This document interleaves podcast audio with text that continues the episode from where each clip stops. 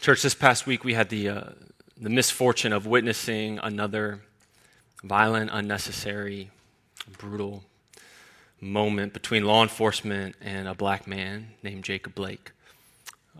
Particular import in this moment is it was in the eye line and in the presence of his 3 young children. As I've talked with Pastor Brett about moments like these, we doubt that this is going to be the last time that we have to talk about it from this stage. We're believing God that it is. We are desiring and praying regularly that it is, but we know the condition of man's heart, and we doubt that it's the last time that we have to talk about it. But I hope that doesn't mean you become used to it. This is not normal. This is not okay. This is not something we should be comfortable with. This is not something that we should get used to excusing or putting out of our sight and out of our mind. This man, Jacob, Brianna, Philando, Mike, George, they're dignified image bearers of the God of the universe.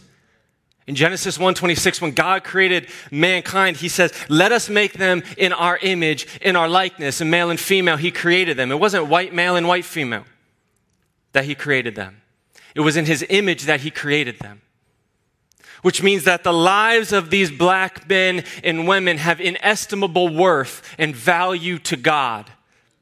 In other words, they matter deeply.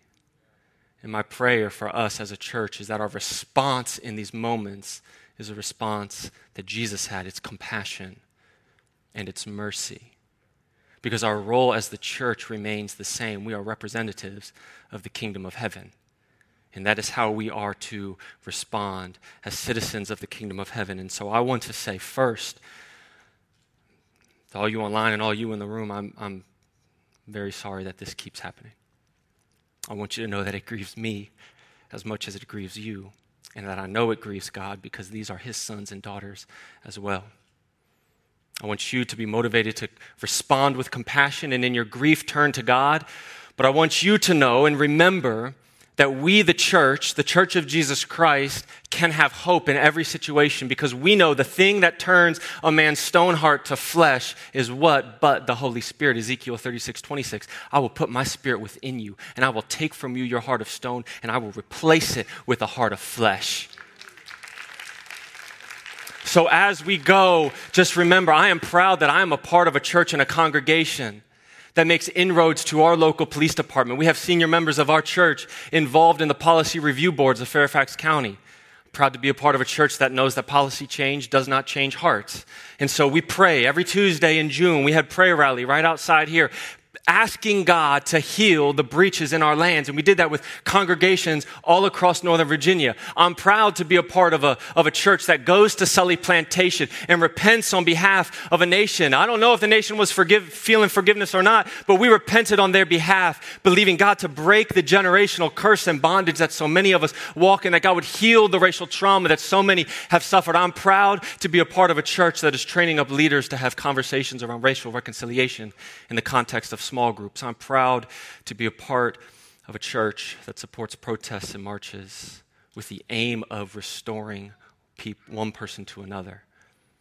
And I hope that you are proud to be a part of that church as well and to be under leadership who take this seriously and desire it greatly. So if you would you pray with me? I want to pray for Jacob Blake and for his recovery, for his children, for his family and our community, that God would do what only God can do. Father God, Lord, we love you. We come here looking to you, Father, to reach in and touch the hard, stony places of our nation's hearts, God, of our hearts, that you would open our eyes to what is within us, pride, anger, apathy, deep hurt.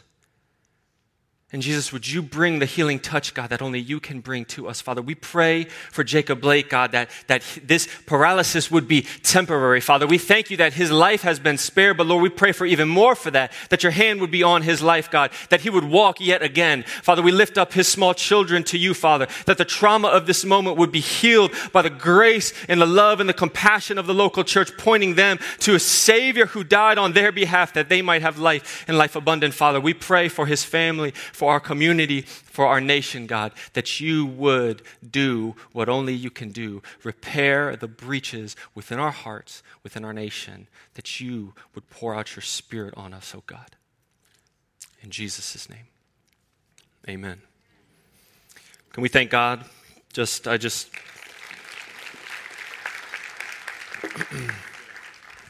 don't want to take away from this moment, but what I'm excited about in moments like this, where we're navigating difficulty, I love that we get to do it together. I love that we don't have to do it alone, and this is going to be the theme of today, is how we do these things together, how we're not called to go alone. In fact, we shouldn't go alone. God never made us to go alone. And so it is Small Group Sunday. I am the Small Groups pastor. My name is AJ. It's awesome to see you guys in the room. I haven't preached to people in like 6 or 7 months. If you're joining us online, it's so wonderful to see you guys out there. Is anybody in the room in a small group? Okay, just like this. They're, you know, they can't see you, so they can't see you. I see a whole row of young adults right here. That looks like a small group to me. Hey, if you're watching online, could you throw your group in the chat and just create some buzz? Small group leaders have been bugging me for weeks about, can we promote our groups in the chat? Can we throw stuff in there? I said, no, the chat is not about small group. The chat is about Jesus. But now is your time. You're on the clock. You've got 10 seconds. Throw it in. God is good. God is good. A couple weeks ago, Pastor Jim preached a message, 4 questions, and he had a sub-bullet that I wish he preached the whole sermon on this, from season to a shift. You guys remember that word? I believe that word is true and valid. I believe for us, the church, we are in a shift, but I think for us, we're in a shift. We're in a shift backwards. We're going back to go forward. We've got to go back to what we were, because what we have become isn't what we can be anymore. I mean, this room feels full, which tells you how empty it has been for weeks. But I believe that we are in a shift. I believe that our community is more important than ever. And so I believe that we've got to look at what makes the church the church. Where do we come from? Because you can learn a lot about who you are if you know where you came from. My parents and my in-laws, a couple years ago, I think it's their generation. You guys will have to help me figure out if this is true or not. They got super deep into Ancestry.com. Does anybody love like Ancestry.com? See, it's a young crowd in here today, so I didn't see very many people. Okay. They got super deep into Ancestry.com, and they started making lineages and family trees, and I've got a whole packet in my bookcase downstairs of my whole family tree back generations and generations. I just will be honest with you, was never really that interested in that. I honor my ancestors and my family, but I just didn't really do much for me. I wasn't really fascinated with that. And Michelle was the same. Michelle's my wife. And until a couple weeks ago, Michelle got the password to her parents' Ancestry.com account. She wanted to look something up. And here's the thing that you've got to know about my household. We have 2 small children. We have a third on the way. And my wife is tired. So she goes to bed early. As soon as she can, she goes to bed, which is great. And I support that. I think that's great. But my only alone time is like between 9:30 and 10:30 at night. That's when everyone's asleep, everything's put away, everything's done. It's the only time I have to myself. So to be honest, if you ever need me, just go ahead and text me at like 9:30. I'm probably free. I'm probably having a bowl of cereal at my kitchen table. So I stay up late is what I'm trying to say. I'm the one who stays up late. I'm the night out in our household. And a couple weeks ago, my wife gets her parents' Ancestry.com login. And she is like Sherlock Holmes on a laptop for like 3 straight hours, is just like sleuthing away, making connections, texting her sisters, texting her family, pulling things together. She's got like 10 tabs open, a notebook of paper. And I'm like, are you going to bed? Because like, I'm tired now. Like, I have reached my limit. She's like, just go. So I go upstairs. I'm confused. I go to bed. My wife is downstairs. My wife is never downstairs. You guys, you don't understand how bizarre this is to me. But here's the thing. Why does she do that? Because you can learn a lot about who you are when you know where you came from. Yeah, right. We as a church are in a shift. I think we've got to go backwards to go forwards. So I want to look at the early church. I want to look at the church of Acts 2. This is the church that Jesus has been murdered on a cross. He was buried 3 days in a tomb. He rose again back to life, appeared to many, walked with the disciples and the apostles. He told them, go wait in Jerusalem for me, for one far greater than me is coming. He was talking about the Holy Spirit. He says, go and wait in Jerusalem. And then Jesus ascends up to heaven. And the disciples are gathering in the upper rooms in Jerusalem because they were under persecution. This man that they had their faith and their trust and their hope in was gone. And he told them to wait. And so they're waiting. And we have Acts 2 at the start of it. We see the day of Pentecost. We see tongues of fire. And what is amazing about this, what I love about this, in the Old Testament, we see a pillar of fire as representative of the presence and the Spirit of God. The Israelites were led through the desert at night by what? A pillar of fire. We see God's coming to speak to Moses on a burning bush engulfed in fire. We would see symbolically over the tabernacle a pillar of fire representing God's presence in a holy place. And we come to the day of Pentecost, and now we see individual tongues of fire over every believer because this idea of one holy place has become shattered as Jesus tore the veil between us and him. This idea that God's presence and Spirit now resides in every single one of us, individual tongues of fire over all of us. It's this beautiful picture of what the church, what the followers of Jesus are becoming in him, filled by the Holy Spirit. So we've got Peter and the apostles, and they begin preaching this word, signs, wonders, miracles. They're armed with the gospel and a Holy Spirit head slap. Probably not, but, that's what we do now. Some people do.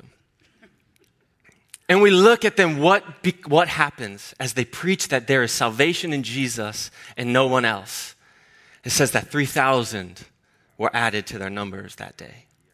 So would you turn with me to Acts 2. I want to read four verses, 44 through 47.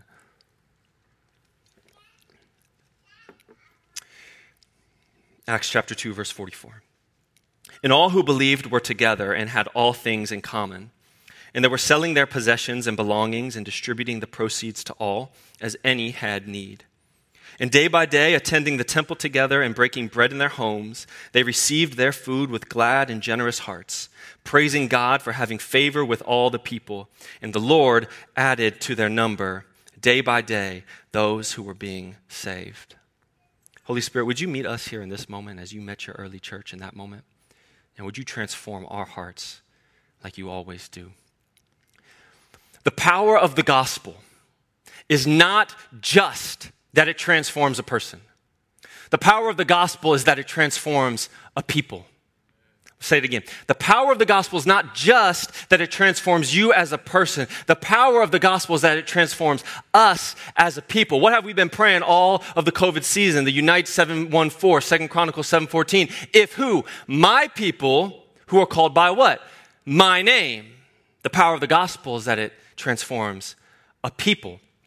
Paul says it Peter says it like this in 1 Peter 2:9. You are a chosen race, a royal priesthood, a holy nation, a people for his own possession, that you may proclaim the excellencies of him who called you out of darkness into his marvelous light. Here's where it gets real good. Once you were not a people, but now you are God's people. Once you had not received mercy, but now you have received mercy. The early church, the believers, the 3,000, they were all together and they had all things in common. And let me tell you what, if we have one thing in common, that does not mean we have all things in common, right? If we have one thing in common, I have ears and an elephant has ears. I am not an elephant. I have one thing in common does not mean we have all things in common. But if we have the right thing in common, oh, come on, somebody. If we have the right thing in common, then we will have everything in common. And what Peter is saying is what we see in the Acts 2 church is that they who had not received mercy had now received mercy, which means what? We who were once not a people are now a people. Would you look around this room? What do we have in common? No, seriously. We got young, old, we got white, black, Asian. We got married, we got single. We got grandparents, we got kids. What do we have in common other than that? Jesus extended a hand of grace to us and saved us from our sins, has radically transformed our lives. And because you have that in common with me, brother, I tell you, we have a lot that we can talk about together, okay? If Jesus saw you in your weakness and in your sin and your bad thought patterns and your bad habits and all the mess that you once walked in, he did that for me too. And I could talk a lot about you, about the grace of God shown to me on my life, and I would love to hear about the grace of God shown to you over your life. And now that we have the right thing in common, we see the believers, we see our church, we have all things in common. Because the power of the gospel is not just that it transforms a person. It does. But the power in the gospel is that it transforms the people of God. The second verse says this, we read. It says, they were selling their possessions and belongings and distributing the proceeds to all as any had a need. I always thought this was so interesting. I remember doing a study on this passage. I think I was in high school or college. I've been doing small groups for a long time. And I remember studying this passage and reading that verse and really wrestling with it because I had this thought that I didn't think I was allowed to say in church. I'm going to say it in church. But I used to think I couldn't say it. I said they were all together. They were all selling their possessions. They were distributing their goods as anyone had a need. And I thought, are Christians socialists? Like, there's some pretty heavy distribution of wealth principles right there. There's like a lot of things that I didn't think in America we were allowed to talk about. But then as I matured as a believer, what I came to understand is that Christianity is not a form of government. Christianity informs how we govern. Okay, let me say that again for somebody in this season. Christianity is not the form of government. Christianity informs the way that we govern. Where else do we see the picture of all people who had all things in common, all in one place, all working together to meet the needs and take care of everybody in that space? The family unit, right? I'm at home with my kids. We live all together. Anybody been together with their family too long this season? I haven't. I haven't. Hey, Michelle. Right? All together in one place. And what do I do? Whatever my kids need, whatever my wife needs, we make it happen. We make it work. We shift funds around. We sell the thing. We don't go on the trip. We save, we store, whatever we do, because the family comes first. And we see that here because the call of Christ is a call to relationship. And relationship is the foundation of community, and our community is the picture of family. This is what we see in the Acts 2 church. As the believers came together, they turned their eyes to Jesus, put their faith in Jesus as their Savior. They started a relationship with Jesus, which paved the bedrock foundation of their community together as they grew into the family of God. This is what we have inherited. The call to Christ is a call to relationship. Our relationship with Christ is the bedrock foundation of our community. And our community church is intended to be the picture of the redeemed family unit. The redeemed family unit, the way that God first intended it to be, the one where we prefer one another over ourselves, the one where we humble ourselves before one another regularly, the one where we forgive with ease and give grace with ease. That picture where the older members mentor and teach and walk with the younger members, and the younger members go all crazy and energy and run out in the city and try to change the world at a moment's notice, and there's grace and there's love and there's forgiveness. It's the picture of the redeemed family. The call of Christ is a call to the family of God. I love this.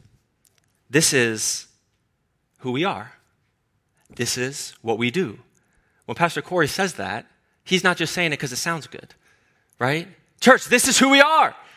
This is what we do.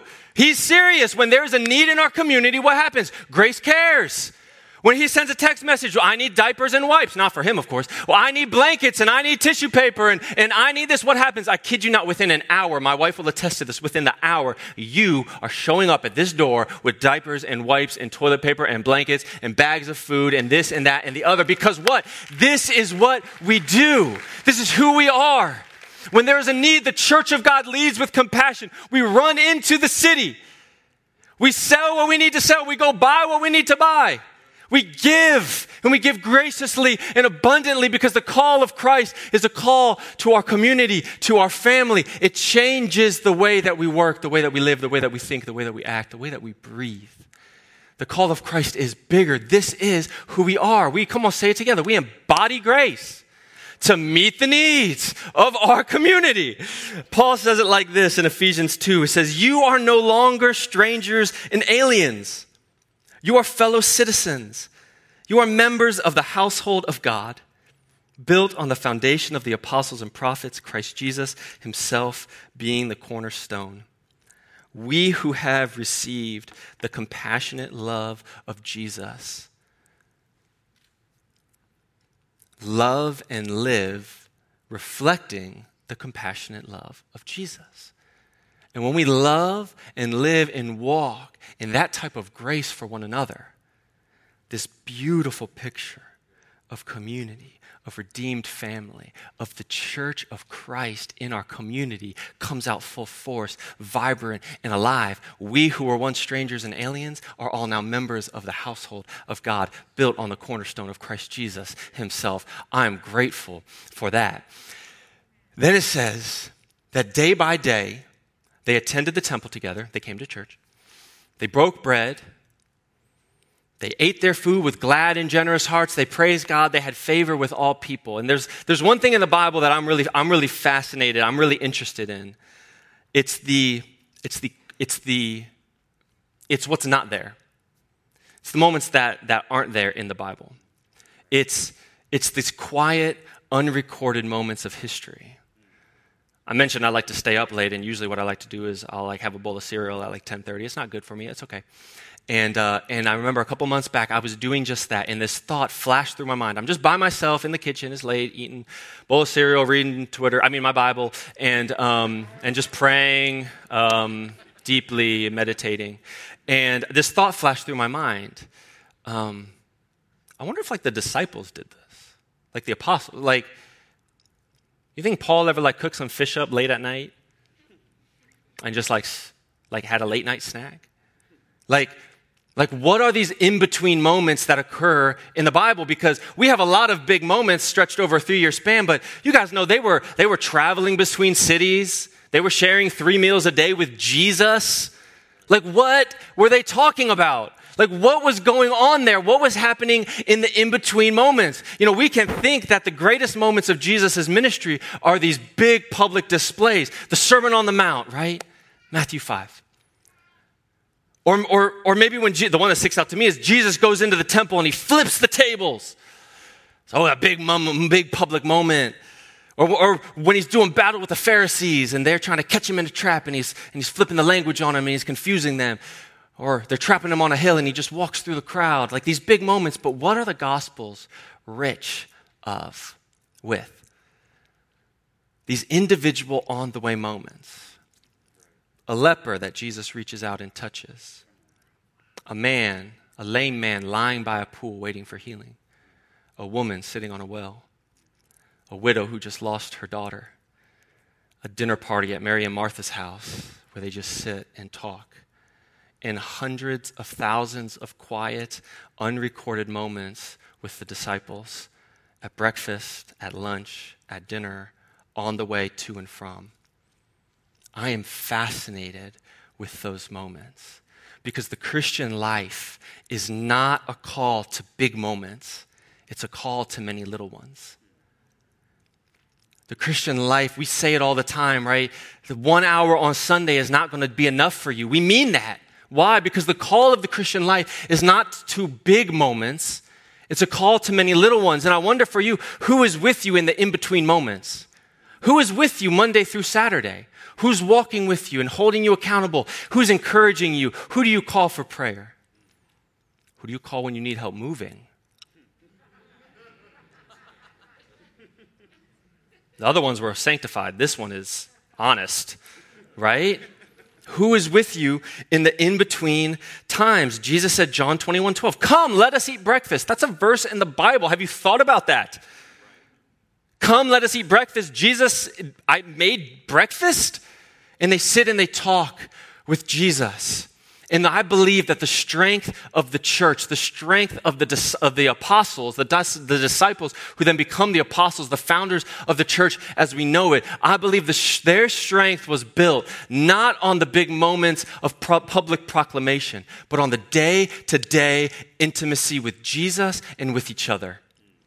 that they had a band of brothers, a family that they walked with, that they knew, that knew them, that checked to them when they were wrong. I mean, how many of you know Peter had some accountability partners? That guy, they didn't help him much, but he had some, and we need that just like he does.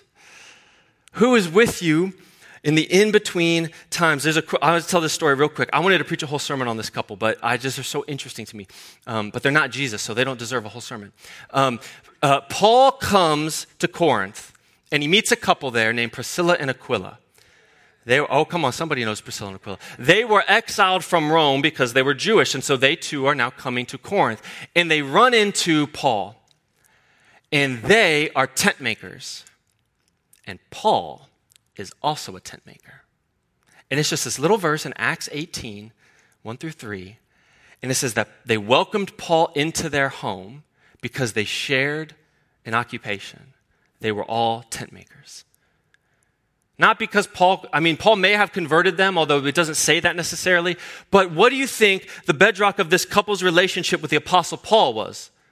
What kind of knots do you like to use on tent pegs? I know nothing about tent camping. I know nothing. What type of, I don't know. Like their best sales maybe. I had a family of 6. They bought a tent for me. What? That's crazy. I never sold a tent to a family of 6. This is what they were talking about. Let's not over-sanctify the early church apostles. They were people like you and I were, right? Paul had a job. He was a tent maker. Priscilla and Aquila go with Paul then on his travels. In Ephesus, they meet a man named Apollos. Apollos was a great public speaker. He knew the scriptures, but he didn't know of the baptism of the Holy Spirit and of Jesus Christ. Priscilla and Aquila trained him. Apollos reaches the level of Paul because when Paul writes to the church in Corinth, he says, some of you prefer Paul, some of you prefer Apollos, some of you prefer Cephas. Priscilla and Aquila raise up a man Apollos to the level of Paul. And then they have a church in their home in Ephesus. They have a church in their home. Later they go back to Rome. And when Paul writes his letter to the Romans, he says this, I owe Priscilla and Aquila my thanks, as do all the Gentile churches. Because they were tent makers. And they had this in common with a man named Paul. And then they lived together. They welcomed him into their home. And they began this journey of conversation and having meals together and sharing tent-making techniques, I guess, and this pursuit of love of Jesus that over time they turned into some of the most powerful apostles that aren't called apostles. They had churches in their homes, and by the end of Paul's life, he's saying, every Gentile church owes them their thanks. We're not meant to walk this alone. Let me get to my last point before I run out of time. We're called individually, but we're not called alone. Verse 47 talks about how the Lord added to their numbers daily. What did he add? It's easy for us, American church, we think about bulk, Costco-sized numbers, right? This big old box of believers were added. You know how impersonal that is. What was that big bulk box of believers made up of? Individuals. Your pastors, I want you to know, we obsess over names and not numbers. When we get a count at the end of the day of who responded to the gospel, we don't care the number. If we don't have your name, it means nothing. So after the service online, when we say raise your hand and you raise your hand, we say please click the connect button so that one of our pastors can connect with you. We deeply desire that because you are called individually, but you're not called alone. Yes, Jesus sees you individually. He knows your thoughts.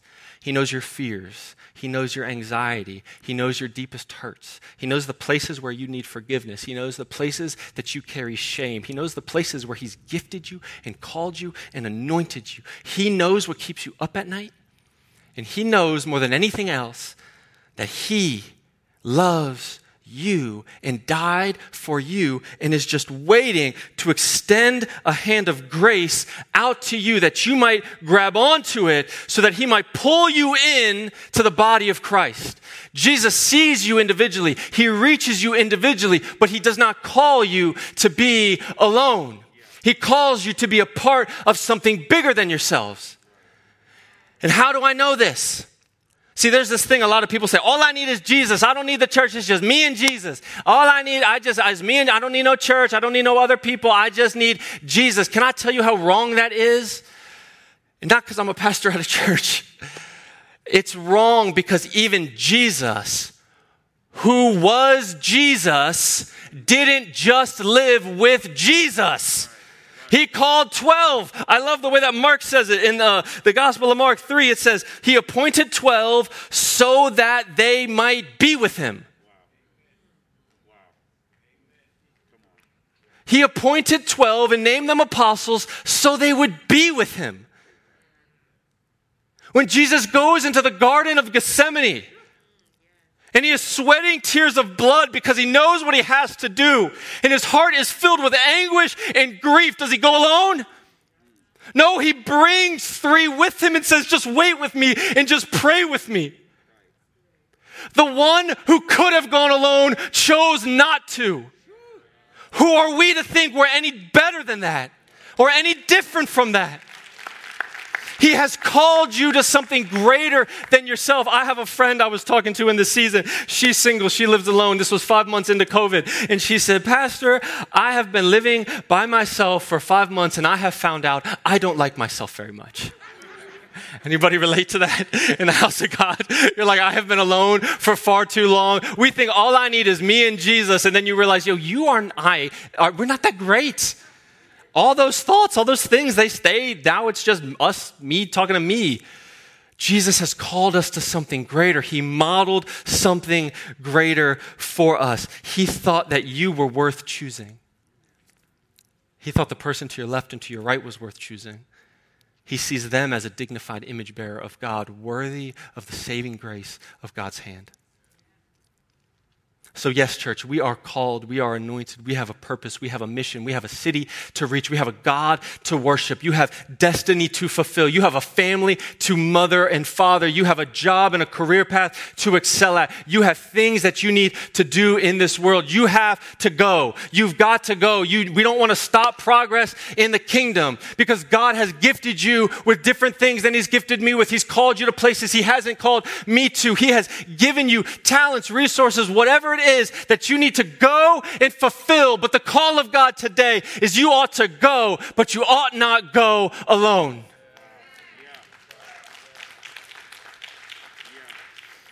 Let me pray for you. Father God, we love you. And Lord, we thank you that you have called us to something greater than ourselves. You have called us to the family of God, the body of believers. Although we are imperfect and lacking, and we offend and mess each other up and we let each other down, you have gifted us with the beautiful picture of the redeemed family. If we would trust and believe that there is salvation in Jesus and no other name but his name. Church, if you're in the room today or if you're watching online and you haven't given your life to Christ and you'd like to, or your life doesn't look anything the way Christians ought to look in this moment, and you want to get back on the right foundation, maybe rededicate your life to Christ or give it to him for the first time, would you throw your hand up in the room? And if you're watching online in the chat, would you click the raise your hand button so we can identify you? I see that hand.